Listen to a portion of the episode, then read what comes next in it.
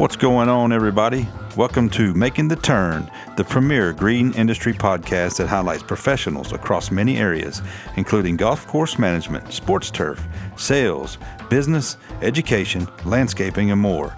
Making the Turn is hosted by me, B.J. Parker. I've spent nearly 25 years in the green industry, mostly as a golf course superintendent, and now I want to bring the knowledge and insight from myself and the many people I've met and continue to meet along the way. Making the Turn will provide valuable content for those looking to learn from others, gain useful tips and tricks, and be better in their daily lives.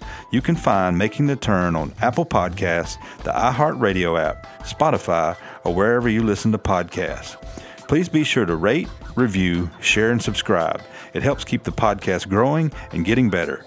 Thanks for listening, and welcome to another episode of the Making the Turn podcast.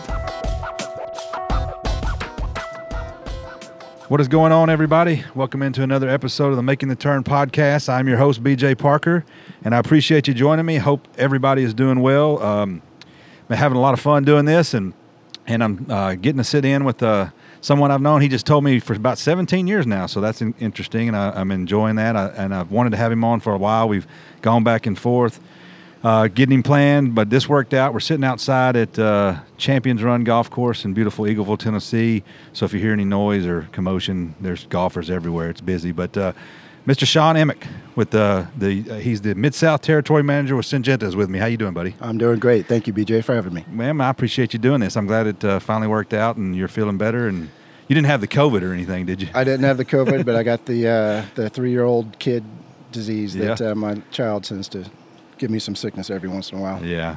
Well, like I said, I appreciate you doing this. I'm having a lot of fun sitting down with guys that I've known for a while and just pick their brain and talk to them. And so that's what we're going to do. We're just going to have some fun and chat and sit out and enjoy this beautiful weather. Sounds like a plan. Yep. Well, let's start. I usually like to start with like how, like your history and how you just ended up where you're at. I mean, you've got a great job. We've known each other for a while. You're selling, if anybody knows Syngenta, it's great products. I'm sure that a lot of people are using them, and have a lot of good things to say about them. But kind of walk me through where you started, your story, kind of how you got in the business. And, sure. I know a little bit about it, but some people that may not know you would love to hear it. Sure. Well, I'm not sure how exciting a story it is, but I grew up in Monroe, Iowa. It's a little town of about 1,700 people outside Des Moines, about 30 miles southeast. And for people here in Middle Tennessee, it's also the hometown of Jeff Madsen, who's the superintendent up at Tennessee Grasslands. So Jeff and I didn't really know each other too well, but his father was our athletic director at our high school, and Jeff and I were separated by about 8 or 9 years in school. And my junior year, one of our teachers asked us, what our plans were after high school. And I really hadn't given it a ton of thought, but I just made the comment to her that I'd like to be outdoors and around sports in some way. Yep. And suddenly she got the great idea about Jeff Madsen, about what he was doing as a turf student at Iowa State, and that he was up at Alvamar Country Club in Lawrence, Kansas, working there, and urged me to call him, and I did. And Jeff was really helpful in terms of leading me down the path to Iowa State. And, that's kind of how I started in the business. And then, lo and behold, I found out one of my older cousins of my mother's was also a former golf course superintendent and landscape architect major at Iowa State. His name is Gene Jennings, and he graduated in 1972 from Iowa State. He and I followed a similar background early on in our careers, building golf courses and in the golf course construction business. And then he went back and started his own landscape company in Des Moines and has been very successful, and actually just retired this last year. Yeah. So. Well, so what was the process of getting you from Iowa to here? Yeah, it's been a long, winding road to Tennessee, but I'm thankful for it. It's interesting. Yeah. I graduated while at Iowa State. I was a walk-on to the football team in my freshman year as a punter, and I really knew what my major was going into school, and I was pretty set on that. And so I had a real hard decision after my freshman year to decide not to continue with football, because it was going to take me 6 years to graduate with summer school and with all the chemistry labs and everything that were going to interfere with football practice. But luckily after that, I got a job in the work study in the plant pathology department at Iowa State. And so worked with Dr. Clinton Hodges, who just passed away a couple of years ago. But He was our pathologist in the state, and all our disease samples were sent in across the area, and we helped identify them, and also worked on a black layering project back in the late 1989 to 1991. Yeah. So graduate, did several internships. I worked at Newton Country Club was my first job after my freshman year of Iowa State. After my sophomore year, I interned out at the Broadmoor in Colorado Springs, Colorado, which was a great experience. And then I worked also at Des Moines Golf and Country Club and the Amana Golf Club in Amana, Iowa. So to get to Tennessee, my first job as an assistant superintendent was outside Chicago at Turnberry Country Club. About a year later, I had an opportunity to go back to close to my hometown and build a golf course for the owners of Pedal Window Company and the Vermeer Company near my hometown. And it was a project called Boss Landon Golf Club. And took on more responsibility there than I anticipated, for sure. When I got there, the construction had started about a year and a half prior to me being the first superintendent hired. There was no one really watching the general contractor, unfortunately. And once I got there and discovered a lot of mistakes, he actually pulled up stakes 3 weeks after I got the job and pulled up his crew and left in the middle of the job to complete it. So the owners came to me and asked me if I could finish the construction, and here I am at 22, 23 years old. And I was like, well, I know, you know, by books what we're supposed to do, how a green's supposed to be built and everything, but I've done it. And they had faith enough in me, and so we ended up finishing the construction, and really proud of that project. It actually got named the #1 golf course in the state 5 years in a row. Well, that's awesome. Yeah, and you need to celebrate that, man. Yeah. Do you get credit for the golf course build, or how does that work? I don't know. It really doesn't matter. But I had an unfortunate incident occur, though. Right as I got the first 9 holes open, I went on vacation for the first time in 2 years, and I was in Des Moines one night with some friends, and I was going back to Pella that night. It was like 11:30 on a Friday night, and I was scheduled to go back to work on Monday morning. Yeah. And I got hit by a drunk driver in Des Moines and went through the windshield, broke my C2 spine in my neck, and, you know, almost died. So long story short, once I healed up from that, I ended up going back to Chicago as a superintendent. And from there, I did something I never, ever in my world thought I would do, and that was go into sales. Because if you would ask me as a young guy, I would have said that was the last thing I will ever do, is be a salesman. But as a superintendent, I was a customer of the Scotts Company and their fertilizer products, and was a big fan of them. And they just happened to have a territory open up in Chicago.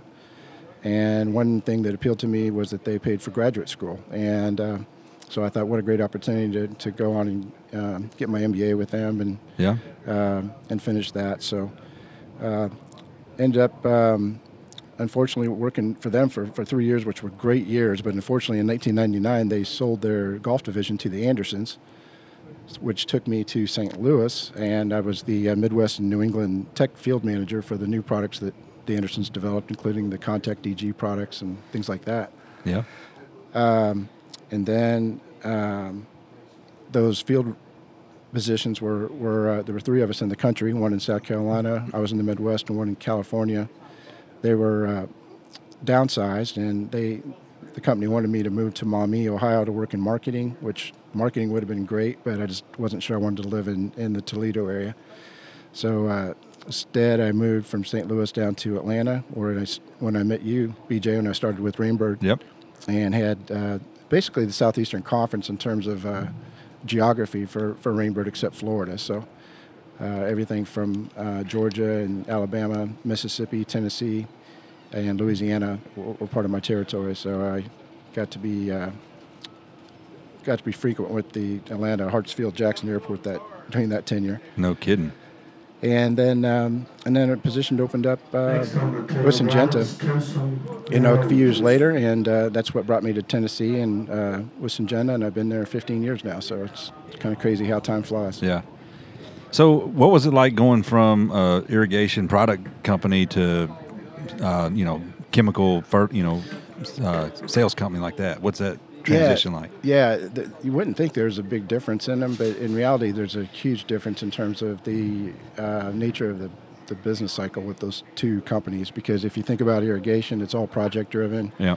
And it's just not, you know, you're going in and you're trying to build relationships with people, you know, over a year and a half maybe or so, maybe 2 years maximum. And where in the chemical side of things, you're dealing with them on a perennial basis and trying to overcome problems. And so I'm just more comfortable with that side of the business than I was irrigation. And it sounds like more of your background, too, from what you were saying. You know, that's kind of where you were falling into. I mean, irrigation's specific in a lot of ways. And, and whereas, you know, the chemical side can be, you can use sort of some of your talents and some of the things you know and help people a little bit more, you know, on a more frequent basis, I guess. Yeah, that's a good way to say it. And I'm definitely more comfortable on this side of the business. Yeah. And like I said, where I can go in and meet them year after year and see progress over time. And that's what really motivates me, is not to sell product, but just to help customers out. And especially if they have a particular problem and we can overcome it together, that's the best thing for me. Well, I think that's, you know, that's the number one premise in anything in sales, is you're really trying to help people. Yeah. You know, and you know, whether you're selling them something or just trying to help them, I think that's the biggest thing you want to try to be able to do is provide a value to someone that above and beyond just selling them a product. Exactly right. Yeah. Because I don't get any thrill, you know, selling someone, you know, $20,000, $30,000, whatever it might be. I don't leave that office if I get the sale with high-fiving people. That's just not who I am. But it's all about, you know, the long-term relationship and you know, bringing the most value we can to our customers. Yeah. Now, to kind of clarify, are you direct selling to customers, or are you doing through product distribution? Yeah, great point. As a manufacturer's rep, we work through our independent distributors. Yeah. And a lot of this time of the year, as we get into early order, I still work with our top 200 customers across the territory of my 3 states. And, and so because many of our products are agency, I work in partnership with our distributors to support that customer. And this time of the year, we have these online calculators that I spend a lot of time using to try to maximize the savings for my customers, since most of the products are agency anyway. Yeah, and agency means that they're just a set price across the board? Yeah, it's actually a legal term. So, and with agency products, Syngenta technically owns the products at the time of the sale, even though they may be sitting in a particular distributor's warehouse. Yep. We actually own them. The customer purchases those products from Syngenta, and then we pay the agents that are authorized to sell our products a commission at the time of the sale. So, where non-agency products are still made by us and manufactured by us, but they're sold to our distributors, which are then resold to the golf courses. And is there a distinct difference between agency and non-agency products? Is there? Yeah. Most of the non-agency products tend to be either in smaller packages or maybe older chemistries that are not as modern as the newer ones we bring to market. And that's the cool, exciting thing about what we do, too. I think, I'm sure BSF reps and Bayer reps would say the same thing, but when, you know, we're trying to always stay ahead of Mother Nature and resistance, whether it's weeds or funguses, and it's cool to bring new products to market. And I have someone like Lane Treadway, who's just phenomenal in terms of knowledge. You know, all I have to do is pass on the things that he teaches me, and that's pretty cool. Yeah. Well, I'm definitely going to dive deep into some of that stuff. We'll probably bore people to death, but, you know, it's interesting to kind of learn, and maybe somebody will pick up on some of that. But I want to talk a little bit more about your career and just pick your brain a little bit. What so you didn't have any desire to kind of stay as a builder, golf course superintendent, or it just kind of fell the way it did? How'd that work out? Yeah, it fell the way it did. My intention, actually, when I took that job in Iowa, it was literally 8 miles from my hometown. Yeah. So I just poured my heart and soul into that project for 2 years. I think I took 5 days off in the 2-year period, worked Sundays, worked sunup, sundown. Sounds pretty normal. Yeah. You know, beating out thunderstorms. And in the first year I was on that project during the growing, it rained 41 days in a row in 1993, and it was just so frustrating. It was like working in the mud the entire time with no roads. And it's what happened eventually is that the second management company that took over that project, I was my employer, and unfortunately they did not have disability insurance for me, so they couldn't pay me while I was off work.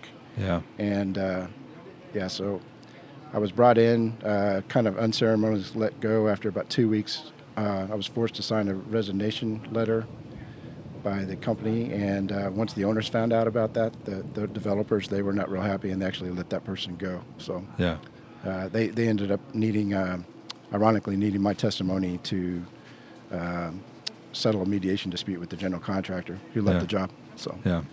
Sounds like a lot of drama there and fun stuff. Yeah, we won't dive. We'll just skim past that. So how much do you talk about the experience of the accident that you have and how that's affected your life and stuff? Is that something you talk about a lot, or do you feel like comfortable talking about it? Or? Oh, yeah. I guess probably early on after, especially in the first few years afterwards, my because the seatbelts actually failed in my car. The Takata company, who's out of Japan, is currently recalling numerous airbags in cars right now because there's shrapnel flying through people's skin and stuff during deployment. Well, it's the same company that recalled my seatbelt in 1994. And so as a result of the car accident, I literally went through the windshield. My head was evidently up to my neck through the windshield, and I had a pretty bad scar on my face and my scalp. So I think early on I was probably really... cognizant and just sort of self-conscious about the scar. And so I didn't want people to think I was in a barroom brawl or did something nasty. So maybe I explained it, and talked about the car accident in those terms. But no, it's something I'm really grateful that I'm even here to talk about because I could have very easily died in that accident.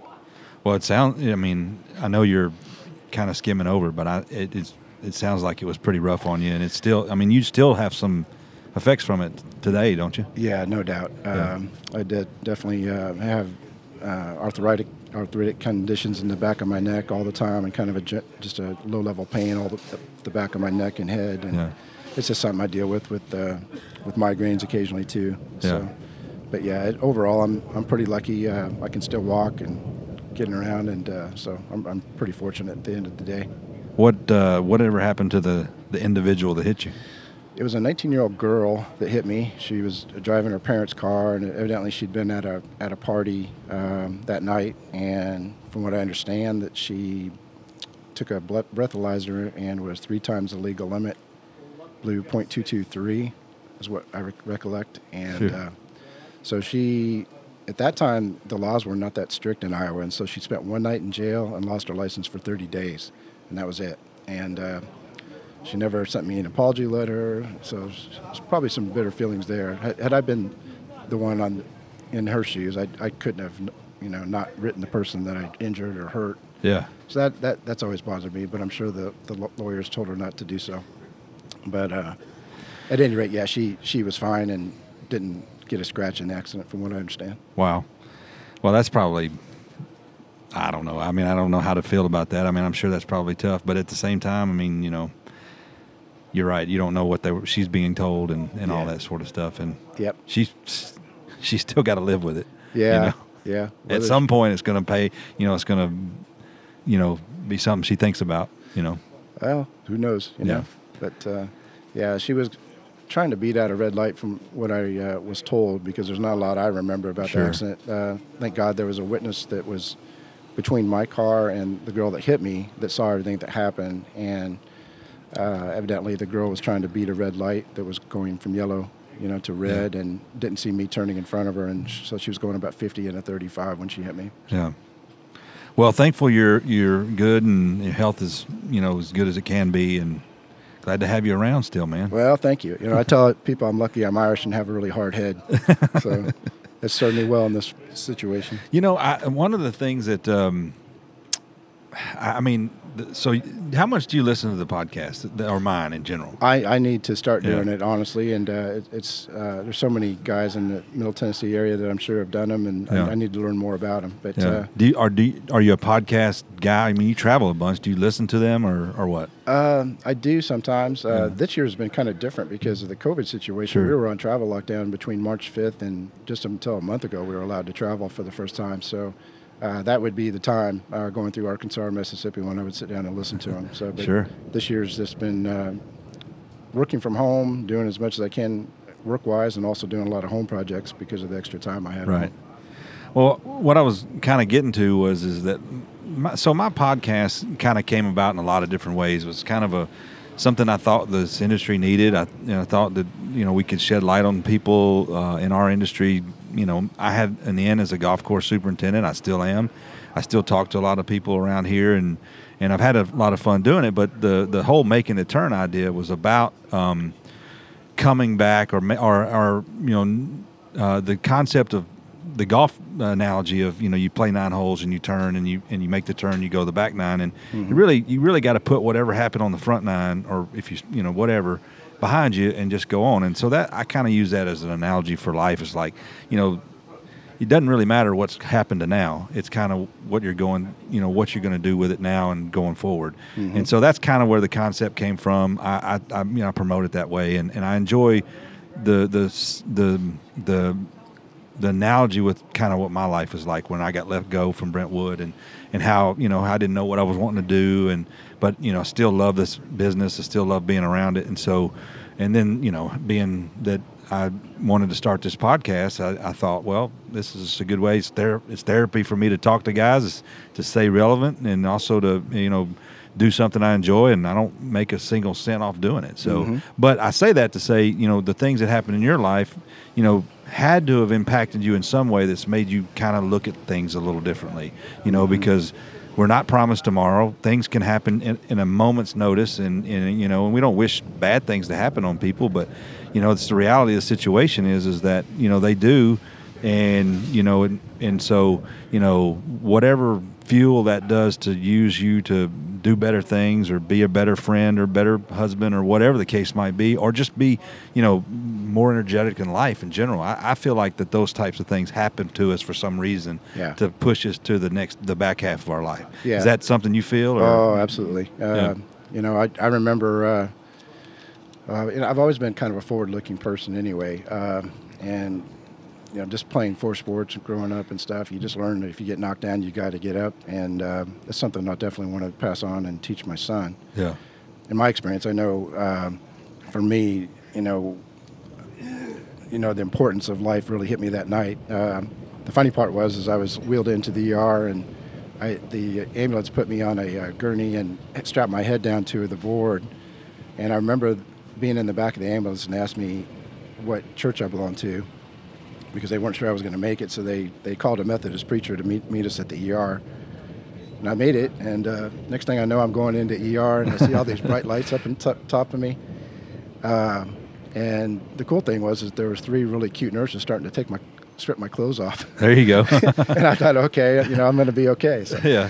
But in all honesty and seriousness, though, that night was probably the turning point in my life in terms of just becoming a believer again in Jesus, I just remember praying to him while I was in the bed that night that I can survive to have a family and have children, and just prayed really hard and cried a lot. So, and on top of it, my cousin Marty, when I was 15, died in a car accident, and ironically he was wheeled into the same ER, the same hospital. Yeah. And unfortunately didn't make it that night. And the first person I saw come into the ER was actually his mother and my mother. Wow. And when I saw her, I just lost it completely and started bawling. But it definitely, during those moments when you're on your hands and knees, that's when I think we definitely need encouragement and need Jesus Christ in our life. And definitely has given me a more positive outlook and moving forward for sure. I do think that those instances and events in our life cause us to be more conscious of that. Mm-hmm. I wish it wasn't the case. A lot of times people, we're never needing to pray or to, thank God or Jesus when things are going great in our life. You feel like, we're supposed to be that way, but, a lot of times that's not really the reality. The reality is you need more and more than ever, you know, and I don't want to harp on that too much, but at the same time, I think it's unfortunate that, we look at things and say, well, I need you now, and, being a believer isn't easy. It's not. Life isn't easy, and I just think you're right. I think the tough moments bring you to your knees and realize you need more help than just yourself. Yeah. So. Now, were you single then? This is obviously early in your... Yes, sir. Yeah, I was 26 years old at the time. So, it ended up getting married later on in life, which I didn't really plan on. But again, we're not in control of that. But hope she doesn't hear this. No, I mean, I didn't.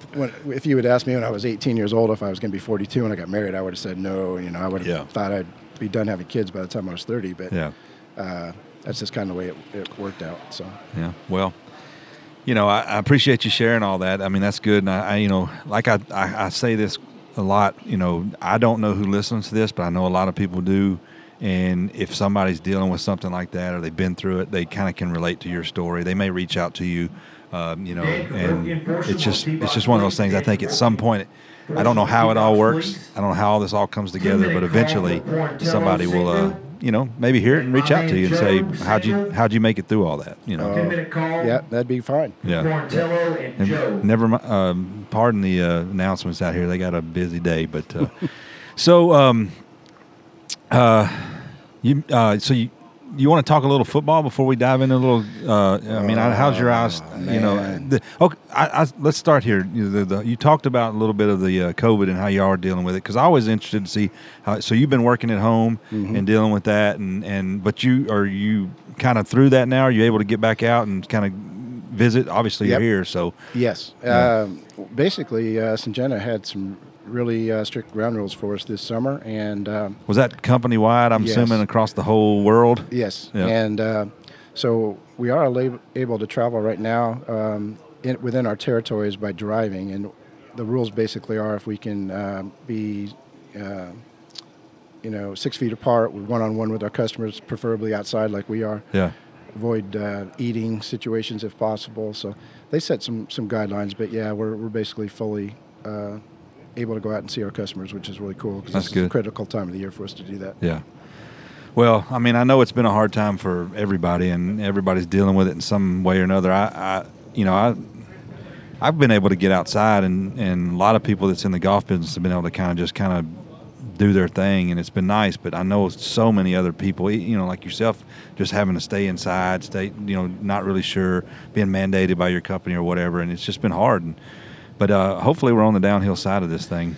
Well, I can tell you there's not a weed in my yard this year, because I hand-pulled every one of them, I think, just getting outside to try to get some fresh air. Just having to do something. Yeah, yeah. Well, football's back, and I know that your Iowa State Cyclones didn't start off real well, but it's good to at least see that they're playing, and, you know, we're going to get back. I think it's just sports are just a sign that getting back to normal is, you know, got to happen at some point. No doubt about it. Yeah, it's was thinking we were going to be attending the first game at Iowa State, and then unfortunately CNN came on with a national spotlight on Iowa State that we were going to allow 25% of our capacity into our stadium, and put some political pressure on that, and then our president at Iowa State kind of changed her mind at the last second. So my Cyclones played in front of an empty stadium, but didn't play so well last week against the Louisiana Raging Cajuns, and they came in there and whooped us pretty good. So hats off to them. They deserved the win, and a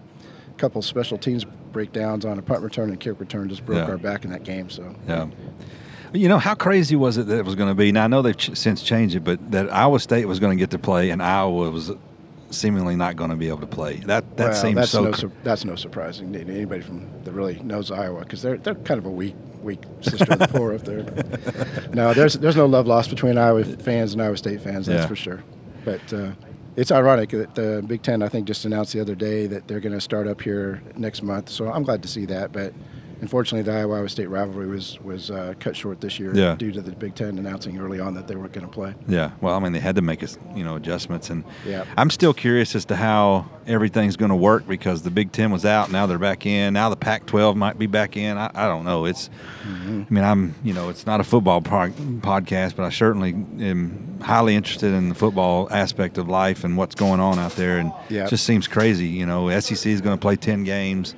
But they're still going to try to have a playoff system. You know what? It's just, I don't know. It's maddening, but it is, and it's really cool to see that at least they're making attempts to play this year, and we'll be able to watch them on TV at the very least. Yeah. And I even think about the effects on the economy, or hotels and restaurants, and you know, it's definitely a big deal for people in the entertainment industry across the country to be hosting, and restaurants to fill up their seats. So, again, like you said, the quicker that the country can get back to normal, I think football's a big part of that. Yep. And, you know, like you said, the restaurant industry, it's been just shaken up across the country. Mm-hmm. The music industry, people just playing live music, a lot of things like that are just, you know, I feel for those people that are just impacted by that. I mean, just think about the people that are at stadiums right now that are half full, or, you know, sell refreshments, or, you know, that's what their job is. They make money. Yep. I mean, I just don't know. I don't know how everybody's doing it, you know? I know.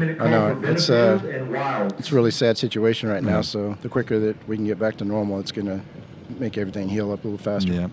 Well, I think the cool thing that I think golf had, you know, was kind of an innovator in that whole process. They kind of took the necessary steps, you know, whether it be a public facilities or whatever stayed open. But the PGA Tour, I mean, they got back to playing. They created a schedule. We can play without fans. Mm-hmm. You know, I went down and helped out with the World Golf Championship in Memphis, and, you know, it was weird not having fans or grandstands, but the golf was, you know, the golf course was fine, and it was fun. They had it, you know, and I think that I think that golf kind of got people, you know, they're more interested in it, and like, hey, these people are, you know, doing something about getting out and promoting, you know, not just sitting around, and I really think that our industry was a leader in a lot of that.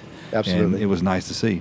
Yes, absolutely, because, you know, I can tell you every public golf course I've stopped into this year, and I haven't played a lot myself, but it seems like all the public courses are just jam-packed, so I think golf needed a little shot in the arm, so we're lucky we're in an industry that wasn't affected maybe as much as others, and probably positively affected maybe at the end of the day. Yeah.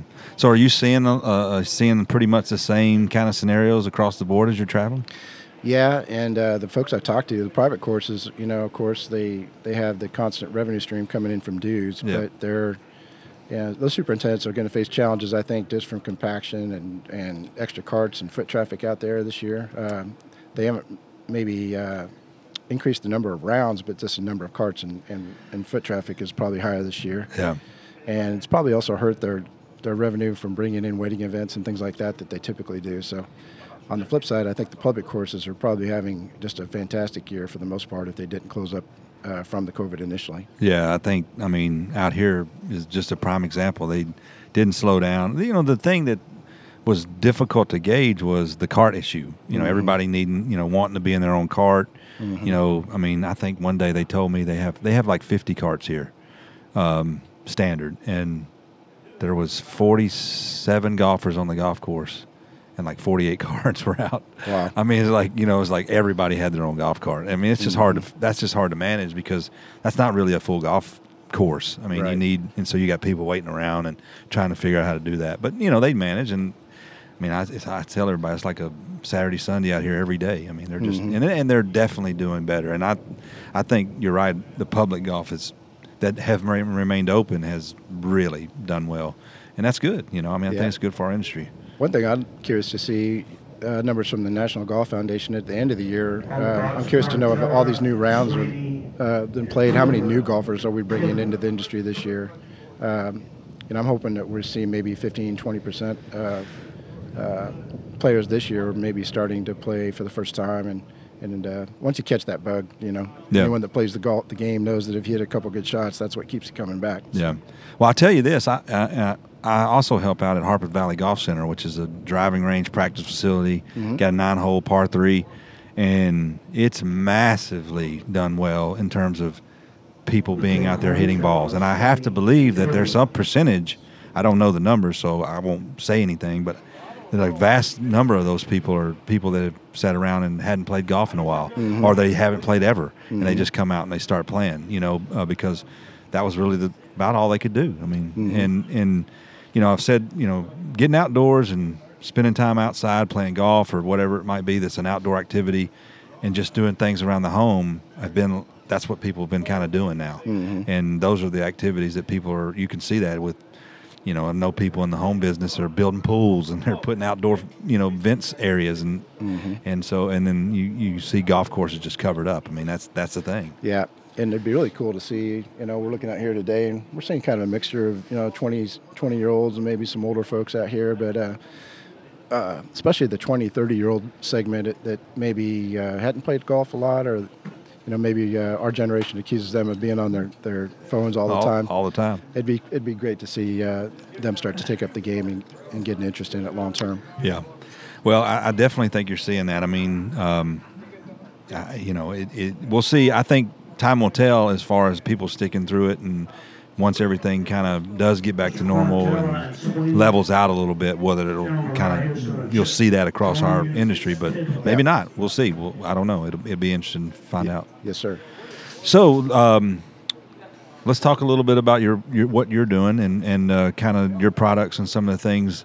And you know, I don't get paid by anybody, nobody. So you're free to talk about, products, your products, and we can do whatever. But I'm interested in kind of what's new in the industry. What kind of things are you're talking about seeing? Mm-hmm. What are some of the things that you're talking to people about these days? So I don't really have an initial question, but just kind of like start with maybe what's kind of something you're seeing or new that's out there that you guys are promoting and doing. Sure. Yeah. We've for a long time have not had at Syngenta really economically priced large patch product for zoysia patch and rhizoctonia and brown patch and Telfescue. So this year we are launching a new product called Acernity, which is two chemistries. It's solatinol is the active ingredient, which is an SDHI mode of action, and then diphenconazole, which is in our Briskway cooling DMI, are added together. And that product has provided excellent control at the University of Arkansas, where Dr. Richardson does a great job up there of creating pressure in the plots every year, and he kind of artificially generates it, but it's a good comparison of true new chemistries to see how they hold up against that onslaught of rhizoctonia he puts in them. And we're competitively priced with that product in around $140 an acre. Traditionally, the products have been double that from Syngenta, with assurance programs included, and we're actually seeing some situations where we're seeing 45 days residual out of the product, and for anybody that's ever grown zoysia, that's a big deal because you want to get as much bang for your buck for every time you go out there to spray. Right. And you don't want to be out there every 2 or 3 weeks spraying, maybe a cheaper chemistry and having to reapply more often. So, what is the recommendation on that product?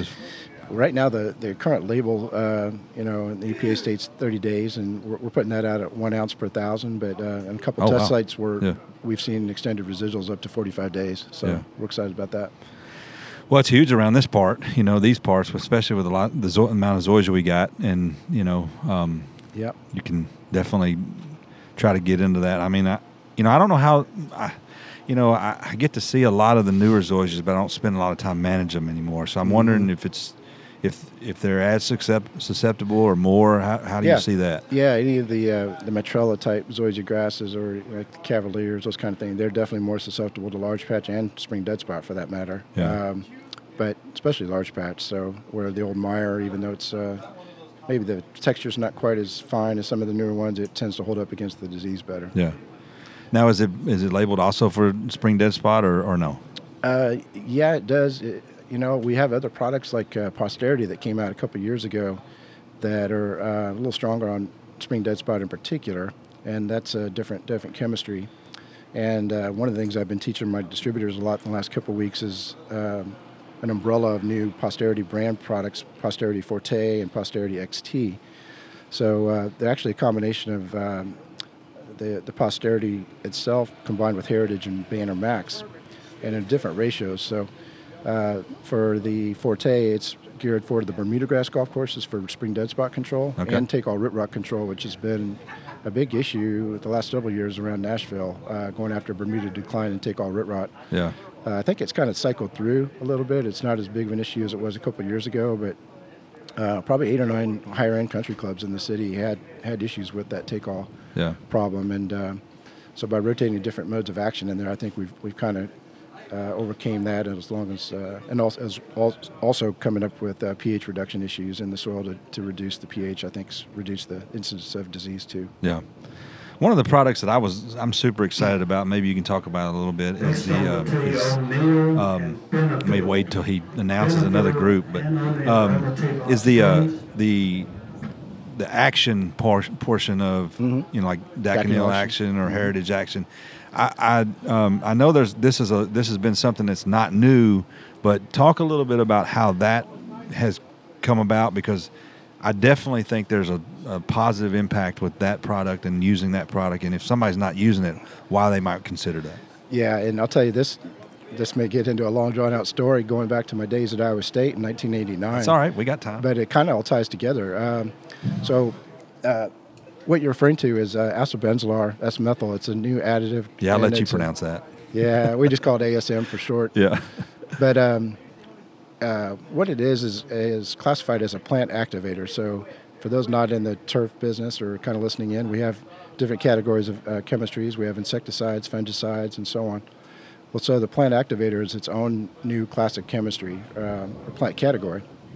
And similar to how a flu shot works, when we go to get a flu shot in the fall, we're injected with a weak strain of flu virus, and the antibodies kick in, and our defense system kicks in our body, so that hopefully by the time December and January gets here and the rough winter gets here, our bodies are already in self-defense mode and able to hold off these things. So in a similar way, that's what acylbenzolar really does, is it actually strengthens proteins within the plant to help the plant defend itself. Ironically, when I was at Iowa State, I was working with Dr. Hodges in my freshman year, and we had a sample from Cedar Rapids Country Club sent in, and he had me under the microscope looking at it, and it was anthracnose on bentgrass. And, of course, I hadn't had my first turf class yet, let alone pathology. So I had no idea what I was really looking at, and he was trying to teach me.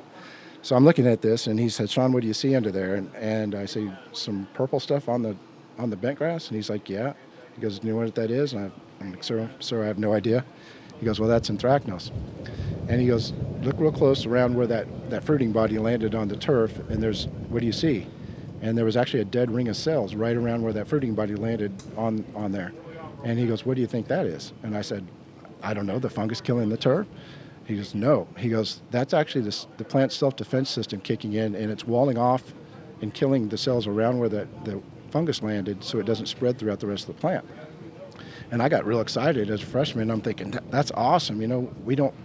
This is going to keep superintendents from having to use chemicals and stuff to treat this stuff. And he goes, "Hold on, wait." He said, what's happening is we're mowing this grass at such a low height. We're putting so much stress on it that, yards and lawns don't get foot traffic and everything else. And the heat and humidity are hitting it so hard all at once that even though it does have a self-defense system, the plant's going to die anyway. And so I kind of got, saddened by that and deflated by that. But I always remembered that story because here 20 years later, I'm working for Syngenta. We launched this in 2011. And what we didn't know back in 1989 was that we could trigger that defense system to work kind of artificially, where Mother Nature, it kicks in at the last minute and it doesn't really do any good. But what we kind of learned over 25 or 30 years is that we could actually fool that plant into thinking it was under stress attack 2 or 3 months before it actually is by inducing the acylbenzolar into the plant or introducing it to it. And over that 2 or 3 month time period before the stress hits, that plant has enough time to increase its proteins and withstand the onslaught of disease once it does come. Yeah. Well, that's what's fascinating about it is that the parallels to how all this kind of works and how you find something out or develop something, because I'm a big believer in the health. I mean, just like your body, you want to do what's best. If you eat junk, you're not going to feel as good as if you eat healthy. Yep. And the same thing with this living, breathing organism that we're mowing short, like you described. I mean, we manipulate it so much, and it's under so much pressure that you want to kind of provide it with the best fuel possible and the best, and so, why this, the product like Action that's just added to other, I don't know I don't know what the relationship with the fungicide actually is, but in terms of being helpful in the turf, I'm not smart enough to know all the other stuff, but I know that it's got to be helpful. Yeah, it definitely does. And being a plant activator, one of the definitions of a plant activator is it cannot have any fungicidal properties. So the interesting thing is, if you get a petri dish of Pythium or anything and you put acylbenzolar in it, it won't kill it. But if you introduce the acylbenzolar to turf plots, and that's what Dr. Fry found at Kansas State in 2003, he was the first to kind of discover this. He said if you can introduce the acylbenzolar to the turf ahead of the disease being introduced, you'll allow that turf to defend itself from getting it. So while it doesn't have a direct effect on the funguses, and that's why we combine it with a fungicide like Daconil, it definitely can have a preventative aspect where you can allow that turf to defend itself 2 or 3 months ahead of the stress. So I'm assuming there's no I guess, consideration for selling it by itself, or do you sell it by itself? No, we don't. It goes out at such low doses that the fear of overdose is really an issue. Okay. So there's not a whole lot of, actual AI in the jug with Daconil Action, but we're trying to control that and meter it so that superintendents don't overdose on it. It's like for people that may not be superintendents, it goes back to the old adage that 2 aspirin are great for you, the whole bottle can kill you. Yeah. It's the same thing.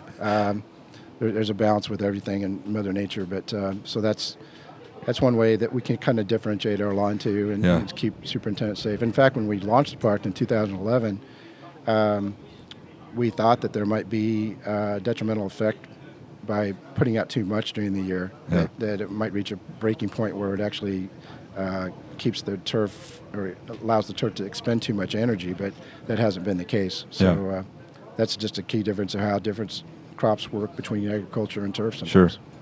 One of my favorite jokes, are you familiar with Cat Williams? Mm-hmm. The comedian Cat Williams.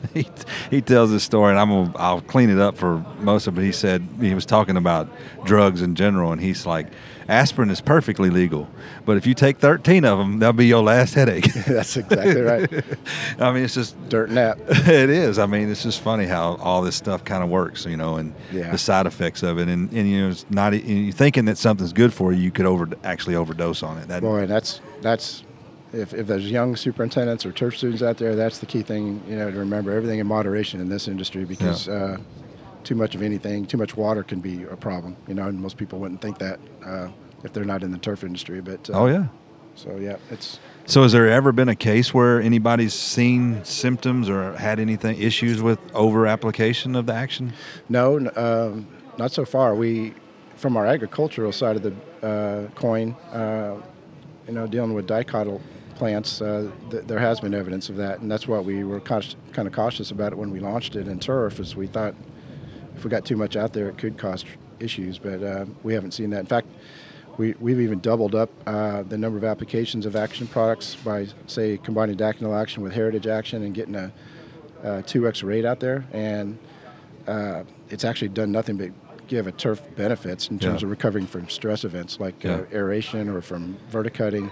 It actually helps the plant bounce back faster. Yeah. It also has a direct effect on water conservation in the plant.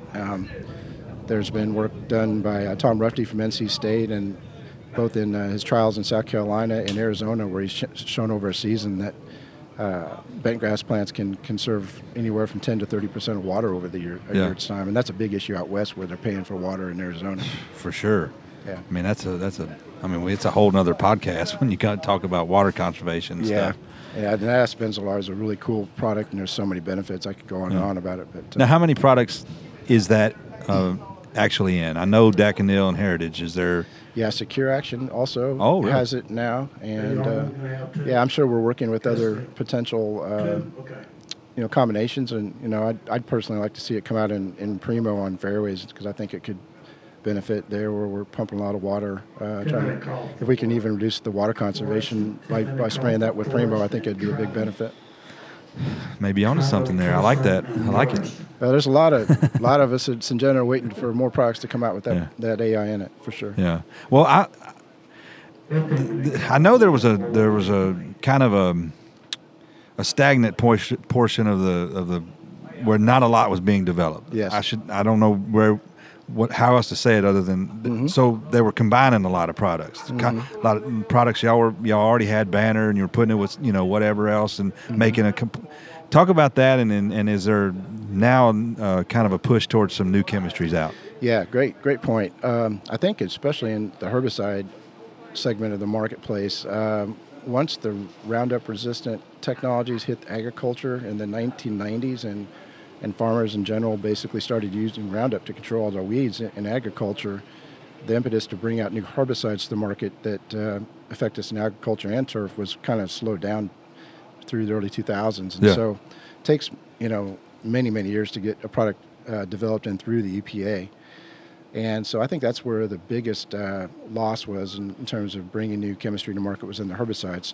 To your point on the fungicides, the average cost to get a product through the EPA today is about $232 million per active. Jesus. So that's what companies like Syngenta and BSF and Bayer have to pay the EPA on average to get a single product tested in two markets. So, where does that money go? Mostly to environmental and toxicology testing, is my understanding, and all kinds of safety tests on trees and things like that. So interestingly enough, that's, we have to make sure that a product not only works and functions as it's supposed to, but is safe to the environment. And I think that's where the industry has really come a long way in the last 30 years. 30 years ago, did it work on the pest, and kind of the environment was maybe a secondary consideration, where today it's probably the primary consideration. Yeah. Well, and that's a tribute to us being leaders in environmental stewardship, and what we're doing as a golf course, as a sports turf, or lawn care company. We're conscious of those things because we don't want one bad thing to happen, and so it's been a push by everybody. But I think we're, I would say we're as big a leader in environmental stewardship as anybody. Yeah, I think that's a great point. I can certainly tell you I didn't get into this industry to do anything to harm the environment. It's just the opposite effect, if anything. But and to answer your question about the new active ingredients hitting the market, in the last several years, we've had several new active ingredients hit the turf market, and SDHI chemistries like Posterity and Velista have hit, and even the new solatinol chemistry that's in our Acernity right now is a brand new one. So this is a big year. That it tends to come in cycles of maybe 3 or 4 every 5 years, and that's kind of what we're seeing now. Which one are you most excited about? Oh boy, I would say Acernity is the big one, and we're also next year looking to have a new product called Mural come out that's got solatinol with Heritage, and that'll be available to the lawn care market as well as golf. All the products I mentioned earlier were just golf labeled products, but that will be a big chemistry into the lawn care market. Not only because it's a really effective product, but it's very cost effective as well. Yeah. How much of the generic market affected you, or how much do you play a role, or is that something you have to really consider? Because you sell mostly branded products through Syngenta. Yeah. But talk a little bit about how you work within the generic market. Yeah. As a company that helps develop new chemistries, to give you an idea, and again, I didn't know this until I joined Syngenta, so I'll maybe share some information I didn't know until I joined our company. But so say Syngenta develops a new active ingredient and we submit it to the EPA. Well, that clock on our 20-year patent protection actually starts ticking right when we hand it to them. And they may take 8 years to actually approve it. So in reality, we have that $232 million bill that we have to recover from the EPA, and instead of having 20 years to recoup it, we only have maybe 12. Sure. So we have to be really, really careful and really sure of what we bring to market. So as our products come off patent, one thing I didn't understand as a superintendent was, as an example, Barricade. Before Barricade came off patent, it was probably selling for $25 a pound, $30 a pound, somewhere in that range. And one of the things that the courts have decided in other industries similar to ours is that if we were to suddenly take a product that just went off patent and lower the product from $25, say, down to $10 a pound, that would drive away generic competition because they wouldn't be able to compete at that point. And so it's kind of a balance that we have to play after our product goes off patent. We can defend our own active ingredient by working with our customers and asking them, hey, we can match prices on this, but we cannot go out and set the price low and drive away competition and keep generics from being thriving as companies. Right. So it's a balance we have to play. And I understand, I'm pro-business and all that, so healthy competition is a good thing. It's just...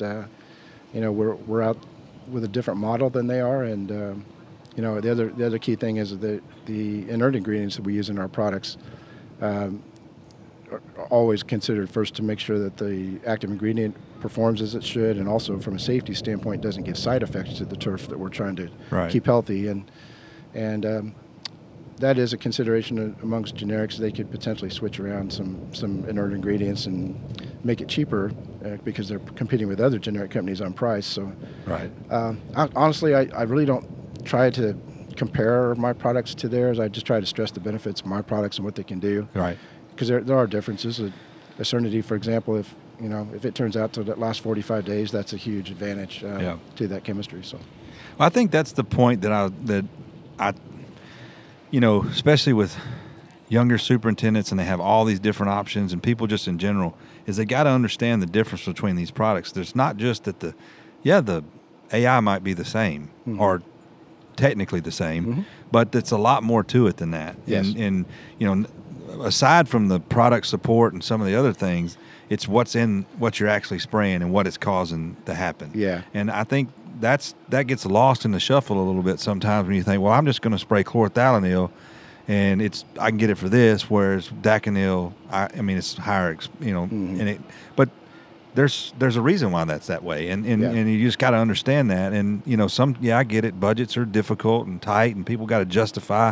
And does it work?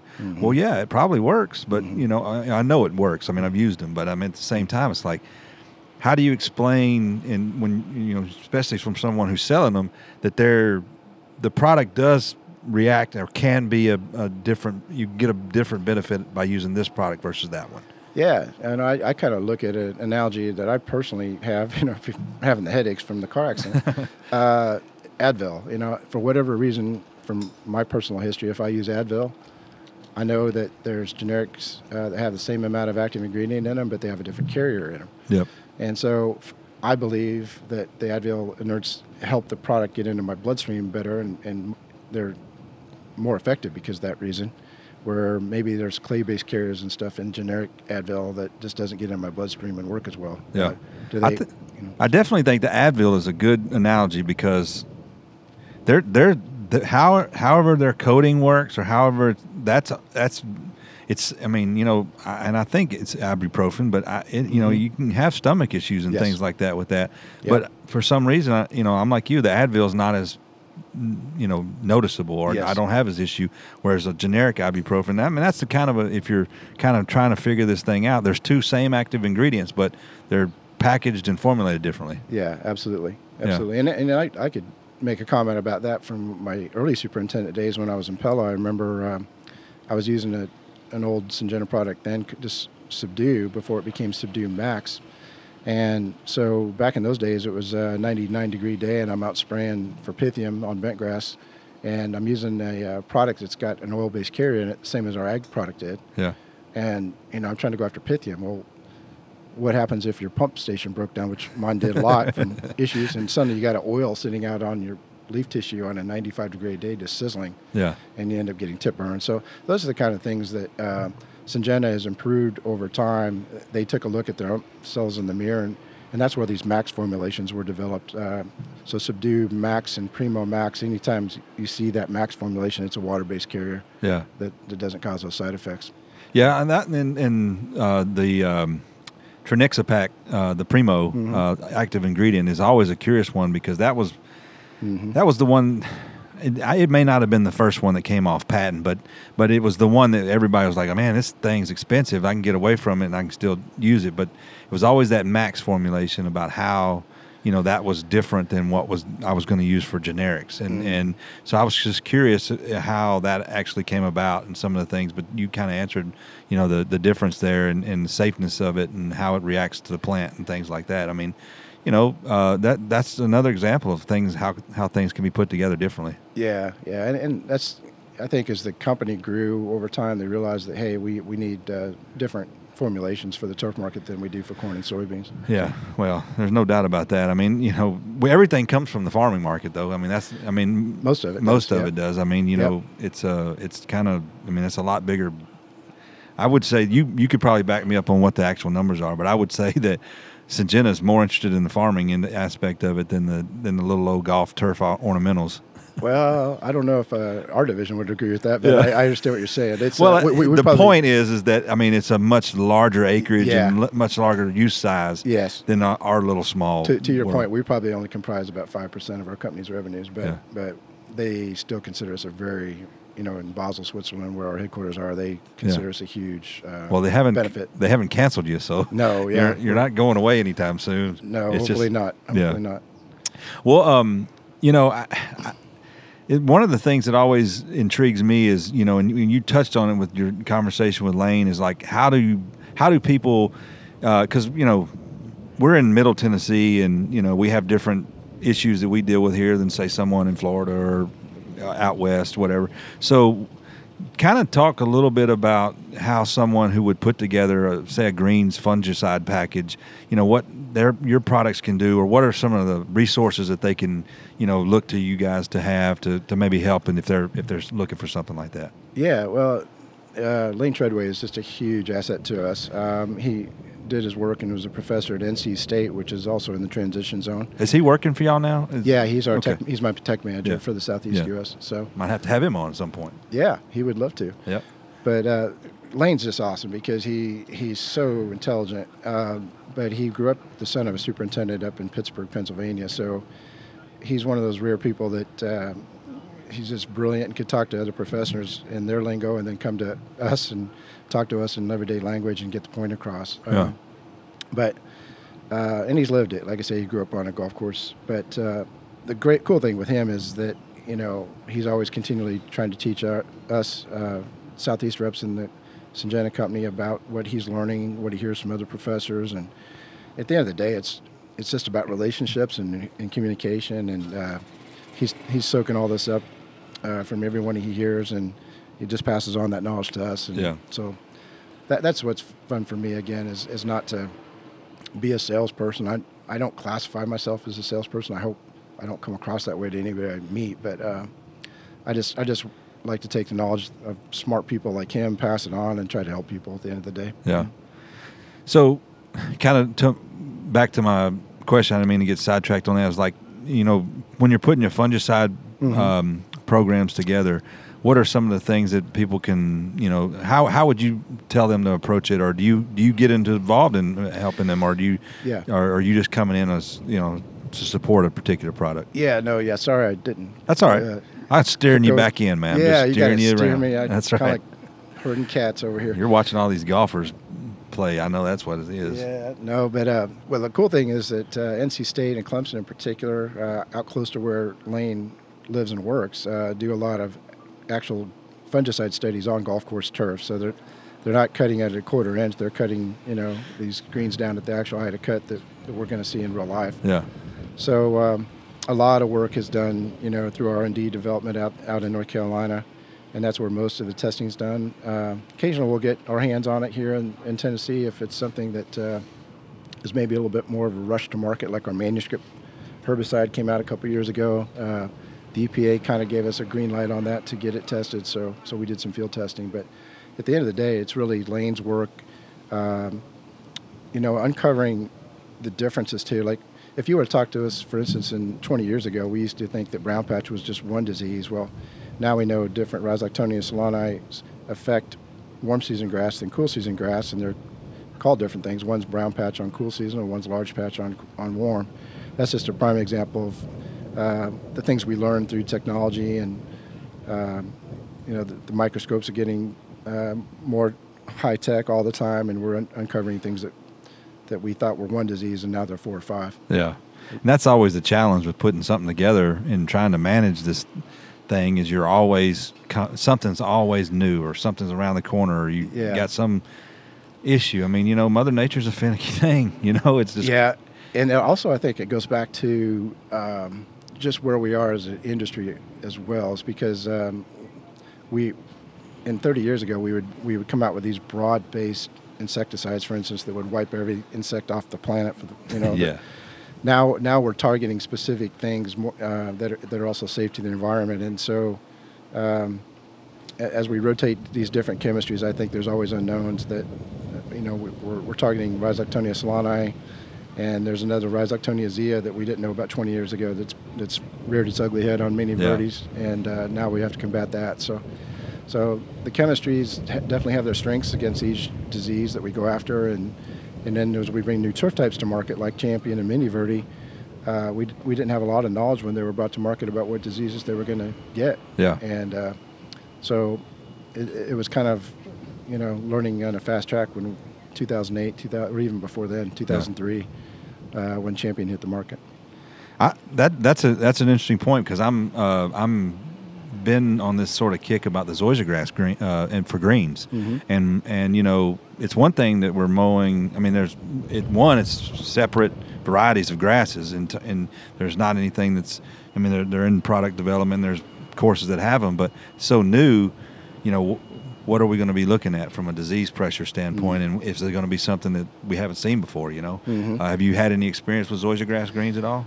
Not outside of anything that, you know, I know the Vanderbilt Legends Club had a putting green over at the Little Course a few years ago and had 3 or 4 varieties in there, but so far in my territory, I don't see it yet, but it is an exciting, you know, development, and the thing with zoysia grass I kind of wonder about is because it's slower growing than Bermuda grass. If you get in a high traffic environment like a public golf course, is it gonna recover from foot traffic and so on as well as Bermuda will? Yeah. You know, and we can't really over fertilize zoysia in the summer months like we can Bermuda and get it growing. So, yeah. But I think it's on the flip side. I think it's there's a lot of promise there, especially the fact that zoysia tolerates the cold winters and the warm summers really well. I think there's still a lot of question marks that I would say, you know, the biggest being establishment and recovery and some of those types of things that are obvious.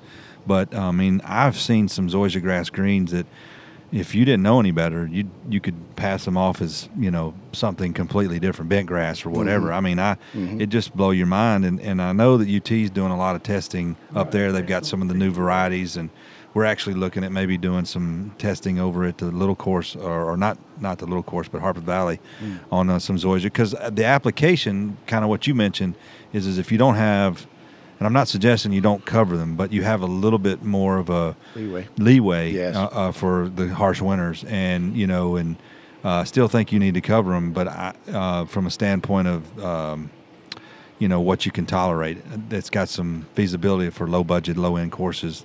Not to say that a high-end golf course couldn't have zoysia grass greens. It's just you just got to apply and see what you're doing and how what your quality of putting want to be like, mm-hmm. and do you have the time to take to establish them? Those types of things still are kind of up in the air. Yeah, but I think your point about I'm sure there's a variety out there that is more cold tolerant, and if you can save a golf course from having to buy covers and that labor and time to uncover it all the time, that could be huge for the golf industry.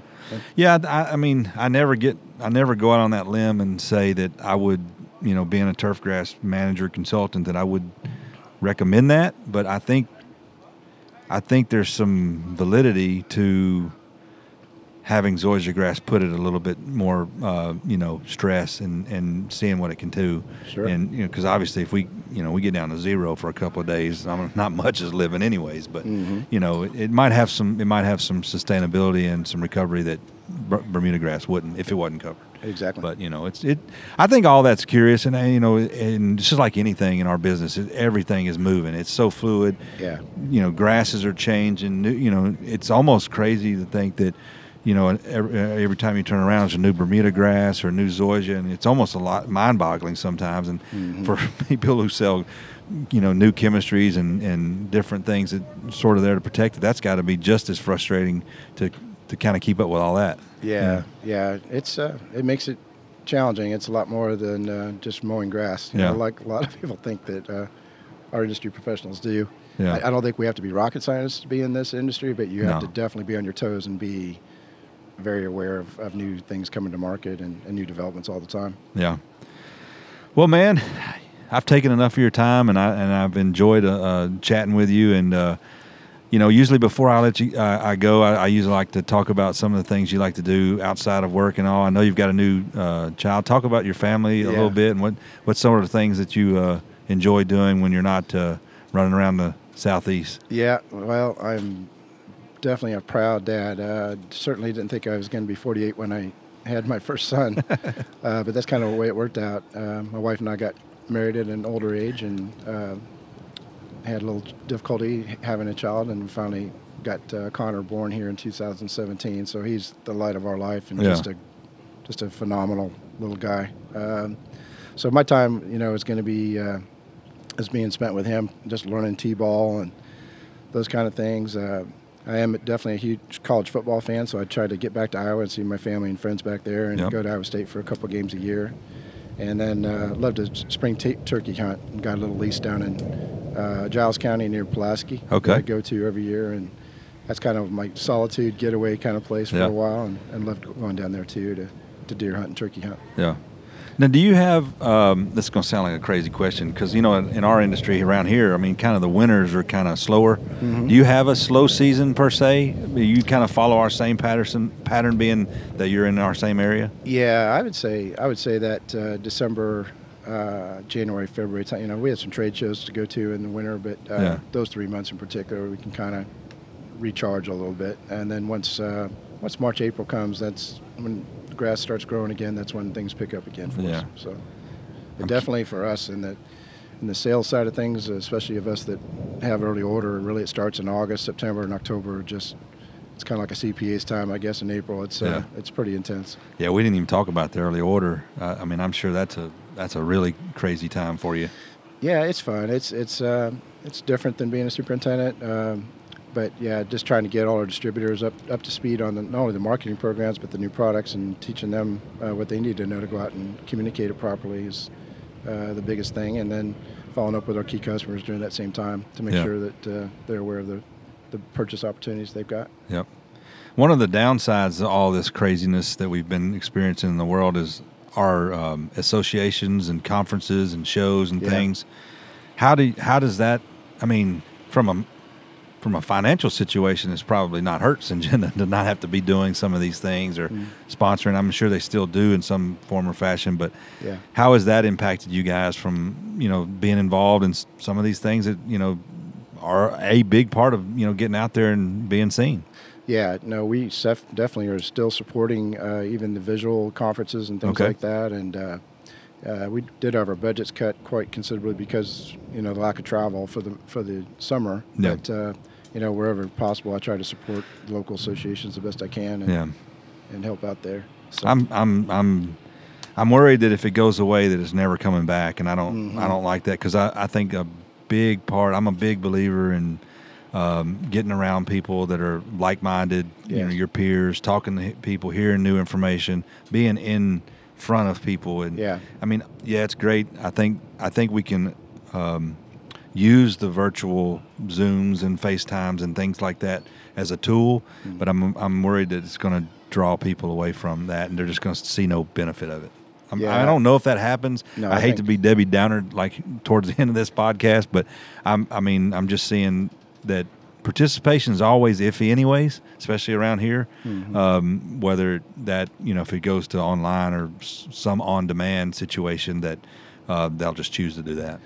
Yeah, I agree with you, and I'm concerned about the same thing. You know, at the end of the day, it's about relationships in this industry, and like you say, a Zoom call is one thing, but when you're around people and you can hang with them and have dinner and have lunch and joke around a little bit and talk turf, I think it's just a great industry to be in, as you know. It's all about the relationships and having that interpersonal, going out and seeing the greens personally. I think from my perspective, I can see maybe a couple Zoom meetings being used throughout the year for distributor meetings, but I hope it doesn't affect our end user relationships and contact that we have with them.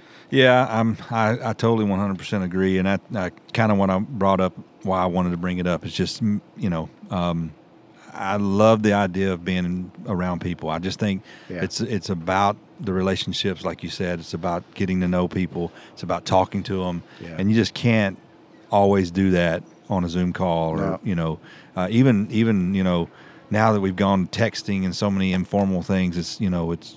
I just think that's one. It's the product of the environment we're in now, and then the fact that people have come up now with iPhones and. It's a totally different world, you know. Your son won't know anything about not having phones and things like that, and everything will be normal. He'll know about not having a phone. He may not get one until he's 16. But. Well, you say that now, but trust me, I've raised 3 kids. I know different.